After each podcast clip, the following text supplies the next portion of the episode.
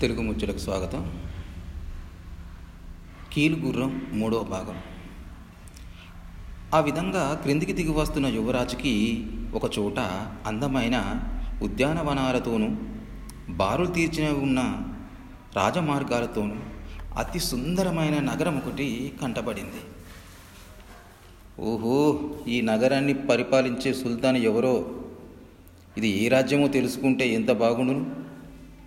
వీటి వివరాలు తెలుసుకొని రేపు నా తండ్రికి తెలియచేస్తే ఎంత సంతోషిస్తాడో కదా అనుకున్నాడు యువరాజు. అనుకున్నదే తడువు అతడు కీలుగుర్రాన్ని ఆ నగరం వైపు మళ్ళించాడు. కీలుగుర్రం నగరం మీదికి వచ్చేసరికి చీకట్లు నలుదిశలా అలుముకున్నాయి. రాత్రి కాబోతున్నది. ఈ చీకటి సమయంలో ఆకాశ గమనం చేయడం చాలా కష్టం. మా నగరం చేరుకోవడం దుర్లభమైన విషయం. ఈ రాత్రికి రాజాంతపురం సౌదోపరి భాగాన కీలుగుర్రంతో పాటు విశ్రమిస్తాను. తెల్లవారగానే లేచి కీలుగుర్రం మీద మా రాజధానికి ప్రయాణమై వెళ్తాను అనుకున్నాడు యువరాజు. కీలుగుర్రం కిందికి దిగి మీ- కీలుగుర్రం కిందికి దిగే మీటను నొక్కి దానిని రాజప్రసాదం మీదుగా ముమ్మారు ప్రదక్షిణ చేయించి చూశాడు. అక్కడ సౌదోపరి భాగాన విశాలమైన స్థలం ఉన్నది. యువరాజు కీలు గుర్రాన్ని నెమ్మదిగా ఒక చోట దించాడు. నెమ్మదిగా గుర్రాన్ని దిగి చుట్టూ కలే చూశాడు. సౌదోపరి భాగం నుండి క్రిందికి అంతఃపురంలోనికి వెళ్ళేందుకు మెట్లు కనిపించాయి. అంతఃపురంలోని రాజభటులు సేవకులు దాసిజనం నిద్రపోయే వరకు ఇక్కడే వేచి ఉంటాను. అర్ధరాత్రి దాటిన తర్వాత లోనికి వెళ్తాను. ఆకలి దహించుకుపోతున్నది. తినడానికి ఏమైనా దొరికితే పైకి తెచ్చుకుంటాను అనుకున్నాడు యువరాజు. అర్ధరాత్రి కావచ్చింది. దానికి సూచనగా రాజు దీవానంలో నుంచి పన్నెండు గంటలు వినిపించాయి. యువరాజు మెట్ల గుండా అంతఃపురంలోకి వచ్చాడు. అంతఃపురం చాలా విశాలంగా ఉంది. అక్కడ ఒక మందిరం ఉన్నది. ఆ మందిరానికి బంగారు జలతారుతో నేయబడిన మక్మల్ తెర వెరలాడుతూ కనిపించింది. ఈ మందిరం వెలుపల బానిస కొజ్జా ఒకడు నేల మీద పడుకొని గుర్రు పెట్టి నిద్రపోతున్నాడు. వాడి పక్కన పొడవాటి ఖడ్గం ఒకటి ఉన్నది. వాడి తల వద్ద సంచి ఒకటి ఉన్నది. బహుశా ఆ సంచిలో భోజన పదార్థాలు ఏమైనా ఉండవచ్చు అనుకున్న యువరాజు నెమ్మదిగా సంచి పైకెత్తి చూశాడు. నిజమే ఆ సంచిలో భోజన వస్తువులు దండిగానే ఉన్నాయి. యువరాజు వెనక ముందు చూడకుండా వాటిని తీసుకొని కడుపు నిండా ఆరగించాడు. అక్కడే ఉన్న నీళ్ళ నుంచి మంచినీరు తాగి సీద తీరేయడు సీద తీరడన్నమాట. నీగ్రో బానిస పక్కనే ఖడ్గాన్ని తీసుకొని యువరాజు తన నడుముకు కట్టుకున్నాడు. నెమ్మదిగా అడుగు ముందుకేసి మక్మల్ తెర తొలగించి లోనికి తొంగి చూశాడు ఆ యువరాజు. ఆ మందిరం మధ్యగా అతడికి హంసతూలిక తల్పం ఒకటి కనిపించింది. ఆ తల్పం మీద జగదేక సుందరి అనదగిన రాజకుమార్తె ఒకతే ఒక్కతే పడుకొని నిద్రపోతున్నది.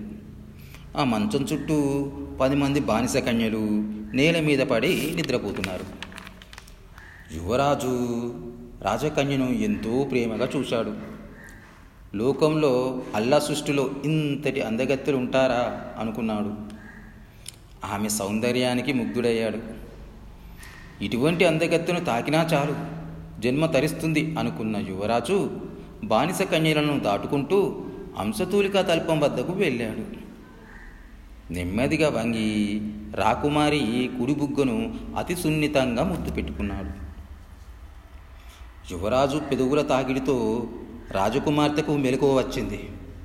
చప్పున కళ్ళు తెరిచిన రాజకుమారికి తన మీదకి తన మీదికి తన మీదకు వంగి ఉన్న యువరాజు ముఖం కనిపించింది. అయితే ఆమె భయంతో కివ్వమని అరవలేదు. అందమైన దివ్య పురుషుడు ఎవడో తన కోసం వచ్చినట్లుగా ప్రేమానుభూతిని పొందింది.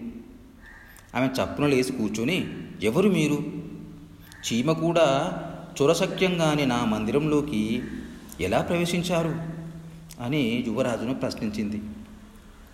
యువరాజు నవ్వి అల్లా దయ వల్ల ఇక్కడికి రాగలిగాను. నా అదృష్టదేవత నన్ను నీ దగ్గరికి తీసుకువచ్చింది అన్నాడు. నిన్నటి దినం హిందూ దేశం నుంచి ఒక రాకుమారుడు నన్ను వివాహం ఆడేందుకు వచ్చాడు. అతడు అనాకారి. అతడు అనాకారి రూపం చూసి నా తండ్రి అతన్ని తరిమివేశాడు. నువ్వు ఆ హిందూ రాకుమారుడి కాదు కదా? కాదు కాదు కాదు. నువ్వు చాలా అందంగా ఉన్నావు. నిన్ను ప్రేమిస్తున్నాను. నువ్వెవరో చెప్పు. అన్నది రాకుమారి. నీ పేరేమిటి? ఇదే రాజ్యం అది చెప్పు ముందు అన్నాడు యువరాజు. ఆమె సిగ్గుపడుతూ నా పేరు షెమిన్ ఆల్ నహర్. ఇది షాన్ రాజ్యం. నేను ఈ రాజ్యపు సుల్తానుకు ఒకతే కుమార్తెను అని చెప్పింది. ఇంతలో దాసీ కన్యలు నిద్రలేచారు. రాజకుమార్తె మంచం మీద ఎవరో రాజకుమారుడు కూర్చొని ఉండడం వారు చూసి నివ్వెర్రపోయారు. కొంతమంది దాసీ కన్యలు మందిరం వెలుపలికి పరిగెత్తుకుంటూ వెళ్ళి నీగ్రో బానిస కొజ్జాను నిద్ర లేపారు ఇదేనా నువ్వు చేస్తున్న కాపలా ఉద్యోగం? పరపరుషు పరపురుషుడు ధైర్యంగా రాకుమారి శయన మందిరంలోకి ప్రవేశించాడు. అయినా నువ్వు ఆయ గుర్రు పెట్టి నిద్రపోతున్నావు. సుల్తాని వారికి ఈ విషయం తెలిస్తే నీ శిరస్సు ఒక్క వేటుకు తెగ నరుకుతారు. అన్నారు దాసికన్యలు నీగ్రో బానిసకు మత్తి వదిలిపోయింది. తన ఖడ్గం చూసుకున్నాడు. అది ఉండవలసిన స్థానంలో లేదు. వాడు స్వతహాగా అమిత బలశాలి. శివాలను లేచి రాజకుమార్తె అయిన మ కుమార్తె అయిన శయన మందిరంలోకి ప్రవేశించాడు. తన రెండు చేతులతోటి యువరాజును పట్టి చంపాలని ముందుకు దూకాడు.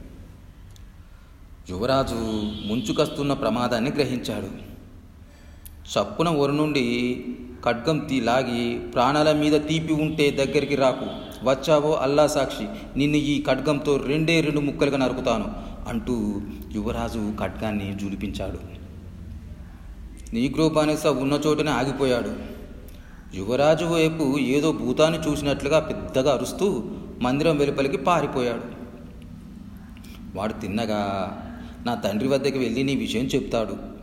రాజభటులతో మా నాన్న ఇక్కడికి వస్తాడు. అది నీ ప్రాణానికి ప్రమాదం. తక్షణం ఇక్కడి నుంచి వెళ్ళిపో. ఆలస్యం చేయకు. నీకేదైనా జరిగితే నేను భరించలేను. ఈ బొందిలో ప్రాణాలు ఉండవు. బ్రతికి ఉంటే మరోసారి కలుసుకుందాం. వెళ్ళిపో అన్నది రాకుమార్తె నహర్. యువరాజు నవ్వి నా విషయంలో నువ్వేమీ భయపడకు. ఎంతమంది వచ్చినా నన్నెవ్వరూ ఏమి చేయలేరు.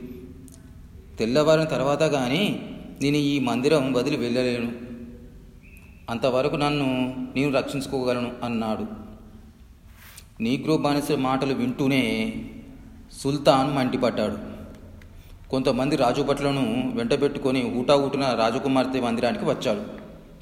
అక్కడ తన కుమార్తె మంచం మీద కూర్చుని ఉన్న యువరాజును చూస్తేనే కోపంగా ఎవర్రా నువ్వు? ఈ అంతఃపురంలోకి ఎలా ప్రవేశించావు? నువ్వు మనిషివా లేక భూతానివా? అన్నాడు సుల్తాన్ కత్తి జులిపిస్తూ నేను నీ మాదిరిగానే ఒక చక్రవర్తి కొడుకును. నా చేతిలో ఖడ్గం ఉండగా ఎంతమంది సాయుధులైన సా- సాయుధులై వచ్చినా నన్ను ఏమి చేయలేరు. నేను మీ అమ్మాయిని ప్రేమించాను. ఆమెను వివాహం చేసుకుంటాను. అందుకు నువ్వు ఏ షరతు విధించినా సంతోషంగా స్వీకరిస్తాను అన్నాడు యువరాజు. యువరాజు మాటలు విన్న తర్వాత సుల్తాన్ ఆలోచించాడు. ఈ చక్రవర్తి కుమారుడు చాలా అందంగా ఉన్నాడు. మా అమ్మాయికి తగిన వరుడు. అయితే ఇతడి శక్తి సామర్థ్యాలు ఏపాటివో పరిరక్ష పరీక్షించాలి. అందులో ఇతడు నెగ్గితే మా అమ్మాయినిచ్చి వివాహం చేస్తాను. లేకపోతే నా సైనికుల చేతిలో మరణిస్తాడు అనుకున్నాడు. ఆ తర్వాత సుల్తాను పైకి ఇలా అన్నాడు చూడు చక్రవర్తి కుమారుడా నా వద్ద వంద మంది అంగర అంగరక్షకులు ఉన్నారు. ఒక్కొక్కడు వంద మంది సైనికులకు సైనికులను యుద్ధంలో సంహరించగల సత్తా ఉన్నవాడు. రేపు ఉదయమే నువ్వు నా అంగరక్షకులతో యుద్ధానికి తలపడాలి. వాళ్ళను నువ్వు ఓడించగలిగితే మా అమ్మాయిని నీకు ఇచ్చి వివాహం చేస్తాను. లేకపోతే నువ్వు ప్రాణాలతో బతికి ఉండవు. యువరాజు ఆ షరతులకు సంతోషంగా అంగీకరించాడు.